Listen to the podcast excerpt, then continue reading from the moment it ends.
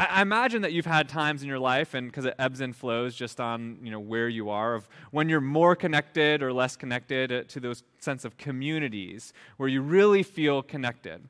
Uh, one of the powers of the series Friends is that I think that a lot of people connected to it because they were longing for the sort of friendship that the characters within Friends had.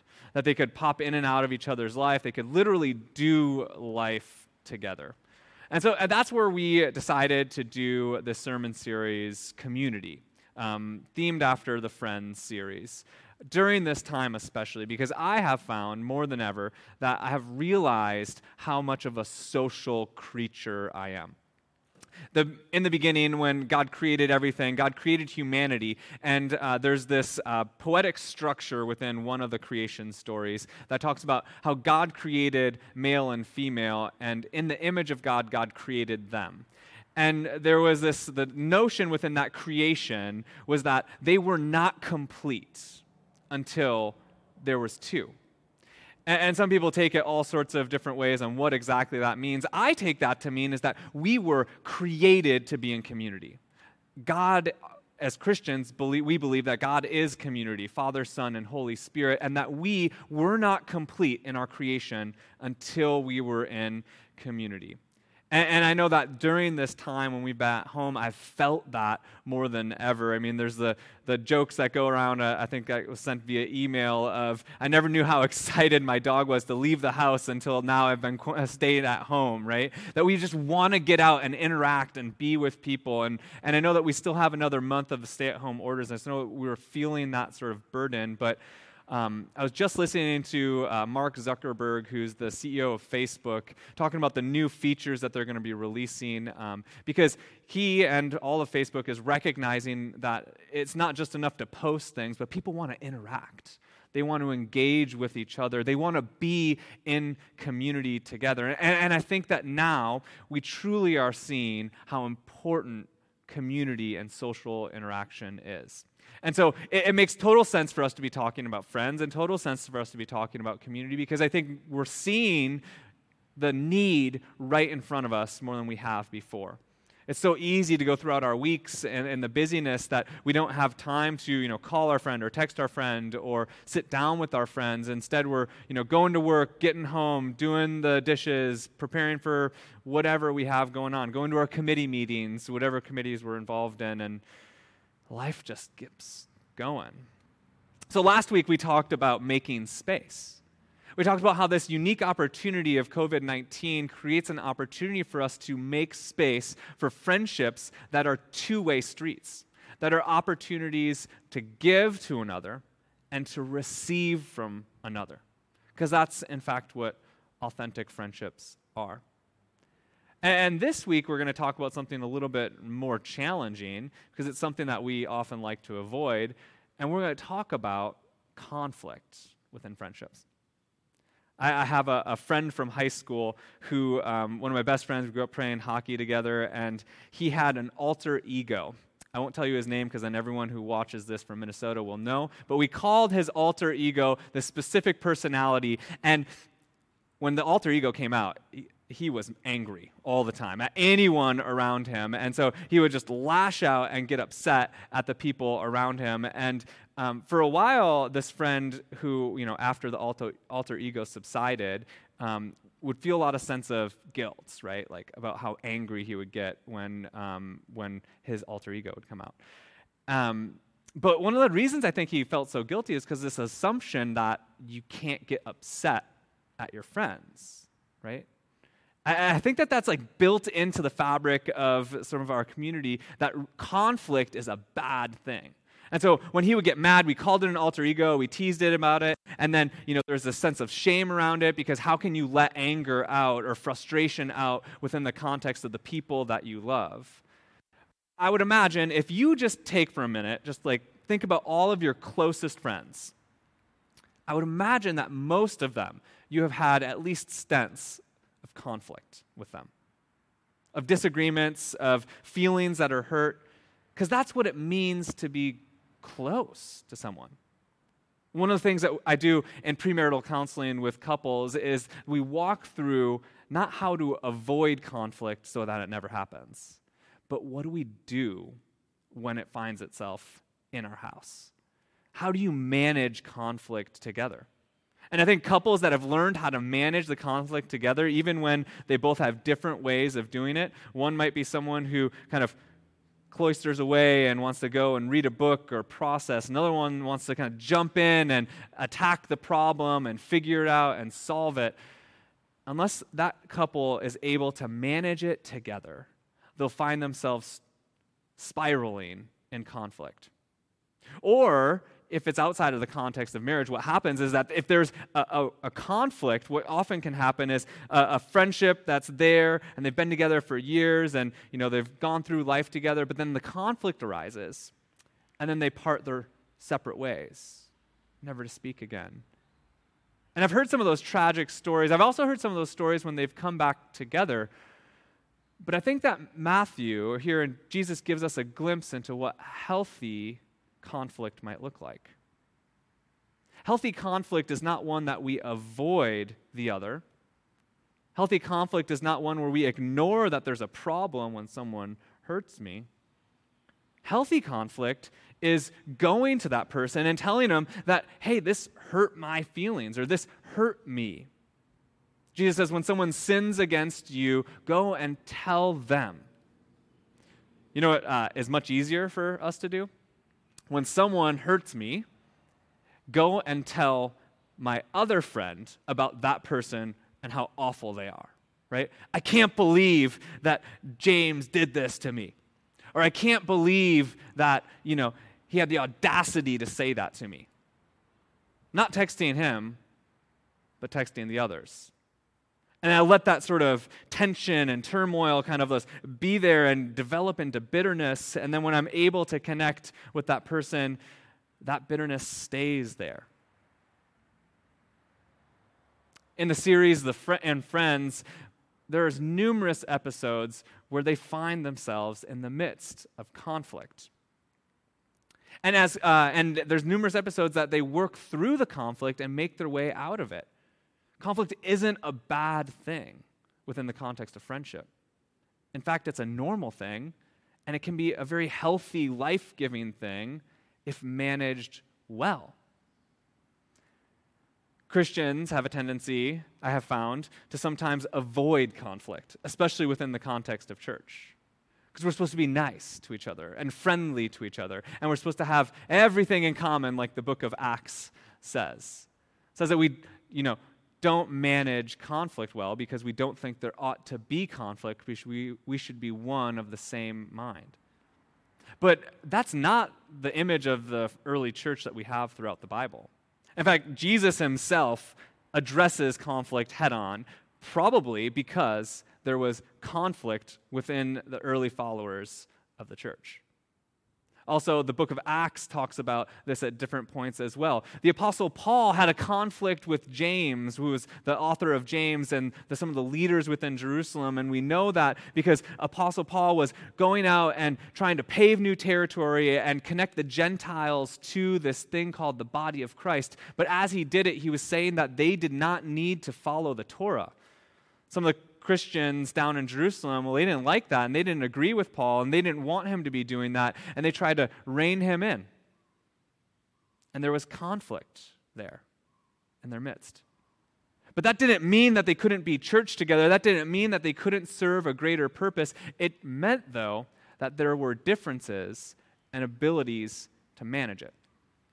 I mean, to continue on the example of Paul, Paul's dream was to go to Rome. He wanted to connect the Gentiles to the mission of the church. And so Rome was his sort of final destination where he was headed. But as he was headed there, he stops on his journey and then circles back to Jerusalem. Not only to manage the conflict that was brewing there, but also coming bringing gifts of money he had been involved in Corinth, and Corinth had a decent amount of money, and he brought that with him to Jerusalem, who were primarily peasants in that community, because that's what the Jewish class were there that had connected to the church. And so he not only comes sort of with his attitude to like bring the conflict and resolve the conflict, but he comes bearing gifts to those people to support them amidst the diversity and disagreement that they had. What does it look like for us to manage conflict together with one another? I think one of the things it looks like is just as Jesus described, it looks like being honest when someone hurts us. Don't letting that, uh, don't let that sort of fester within us. Don't hold that shame or that guilt of when you got angry. It, it's coming together and talking about it together. And working through that and being honest with it. But that always just doesn't fix the problem, does it? And so uh, Jesus even talks about getting other people involved after that if that doesn't work. But one of the things I thought was interesting as I read over this section of Scripture is that it's one thing to come and to share with someone that they hurt your feelings and then to forgive them. But he follows that sort of sense of being wronged with this slave who is forgiven. And then who then goes off and doesn't forgive someone else. And God says, Why would you do that, you wicked servant? I forgave you, and you didn't forgive another. See, because when we're wronged, I'm wronged. And I hurt, and you're wrong, right? And so it's so easy to go at that attitude as if the other person is at fault for everything that happened in our relationship. And sometimes, in fact, that is the case. But Jesus couples that sense of going to the other and telling them that they're wrong with this idea that we've got to forgive people not just seven times, but 77 times because we ourselves have been forgiven. It's called grace that we extend grace to another because we have received grace. Now, don't hear me wrong. There can be toxic relationships. Relationships that uh, breed conflict over conflict and develop sense of uh, oppression within those contexts. And so, if that is the sort of relationship where you don't have a voice, you don't have an ability to resolve, that you're in this systemic pattern, I'm not speaking to you in that relationship right now we ought to be in healthy relationships that are two sided, just like we talked about last week. That there's times when we give and when we take. There's times when we might be angry but we're forgiven, and the other way around. One of the things, the images that I, I love is that image of the table when we gather around it. Uh, the early Christian church developed a practice that now has been kind of seen as a negative, and it's called excommunication. Big word, sounds really bad. Its entire purpose, though, was around Jesus' statement when he said, Go to someone and tell them they've hurt you. And then if they can't do that, then bring others in. Excommunication was the reality that at the table, fractures exist. And what I mean by that is that at a table with someone who's lied to you or stolen from you or hurt you, there is a fracture at your table. And so the early church developed a practice of excommunication, not to get people out of the community, but to acknowledge and to name that sin can fracture us and separate us from one another. That's what it does. It separates us from each other and from God. And so they would name it when it happened, but always allow an opportunity to come back to the table. And this isn't like our worship tables that we have now, right? Where we come in and we shake hands with a lot of people that we don't really know very intimately. This is a table in the early church where they would gather together in the catacombs and they would know each other's lives, they would know each other's children, they would know so much about each other. And so when there was a fracture, when one sinned against the other, that had kind of uh, tremors throughout the entire community because they would all feel it together the tension between the two. The church continued this practice of having this excommunication and providing ways for people to come back in. Even in the Crusades, those who would go off and they would kill in the Crusades, they would go through a two year penitence of coming back to the table and acknowledging that we need to work with people as they come back into full communion. conflict has been around throughout the history of the church. We cannot avoid it. We need practices to let it come out on the table in healthy and meaningful ways. So here's the hard part, right? I would imagine that if you, or perhaps like me, there's friends that you have in your life that have hurt you. And I would also imagine that those friends that have hurt you, you've either not mentioned it and drifted away, or you've mentioned it and you've let that tension grow and you have this sort of division. Anyway, I just wonder during this time we have more time to think. I wonder what it'd be like to reach out. Find healthy ways to address conflict where we have it. To in- invite someone to experience the grace that comes from this fancy word called reconciliation. But the thing about reconciliation, about making things right, is that if you never acknowledge that things were hard or hurtful in the first place, you can never be fully reconciled. And I, am not inviting you to go out and write a long memo about how this person is terrible. I'm inviting you, though, to think about the people in your lives that you have this sense of turmoil of division. Perhaps they've hurt you, or you know that you've hurt them, you've just never mustered up the courage to address it and apologize. See, because the church ought to be the place, frankly, where kind of like, uh, in my experience, locker room experience in sports with all the uh, kind of energy and aggression that can happen you know like people can get mad at each other really quickly when they're on you know, out in the field or doing whatever they're doing but somehow they have this tendency to reconcile that. Even though they'll let that anger out or let that frustration out and they get upset with each other, in my experience, they also find this close bond. I know that I think about my roommates that I watched The Office with or I watched Friends with, and, and each one of those, it's that sort of intimacy of those confined spaces that I, I let out the anger and the frustrations that I've had. Sometimes that's what we do with families, right? That it's our family that can see our angry selves because it's our family that we trust enough that we're still going to come back together. Christians ought to be a community that loves perfectly, as Jesus talks about. But perfect love does not mean there's not conflict because we naturally hurt each other. Unintentionally. And so it's not about avoiding conflict or pretending it doesn't exist. It's about going to each other with grace. Acknowledging that we too hurt others. As we go to someone and perhaps tell them that they hurt us. Christians ought to be a community that's known by our love and by our ability to forgive and to reconcile. So, how do you want to do that during this time?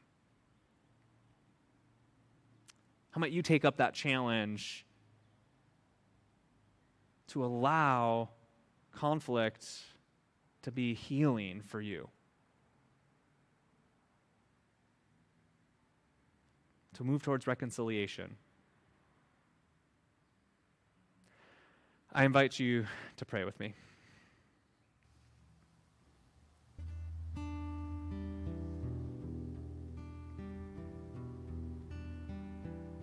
Gracious God, um, we thank you that you're a God who has forgiven all of us. And we can think of countless times that um, we have been in the wrong in our lives. And perhaps we've gone to you and sought forgiveness for the ways we've hurt others.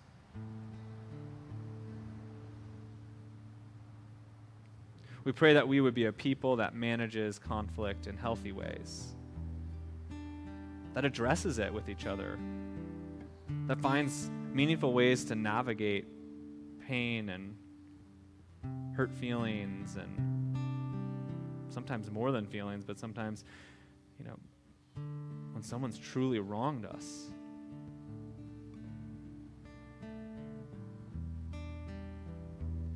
Help us be a people of forgiveness and grace. And where there's fractures at our table, mend them and bring us together. And let the whole world know that we're Christians by our love. And it's in your Son's name we pray. Amen.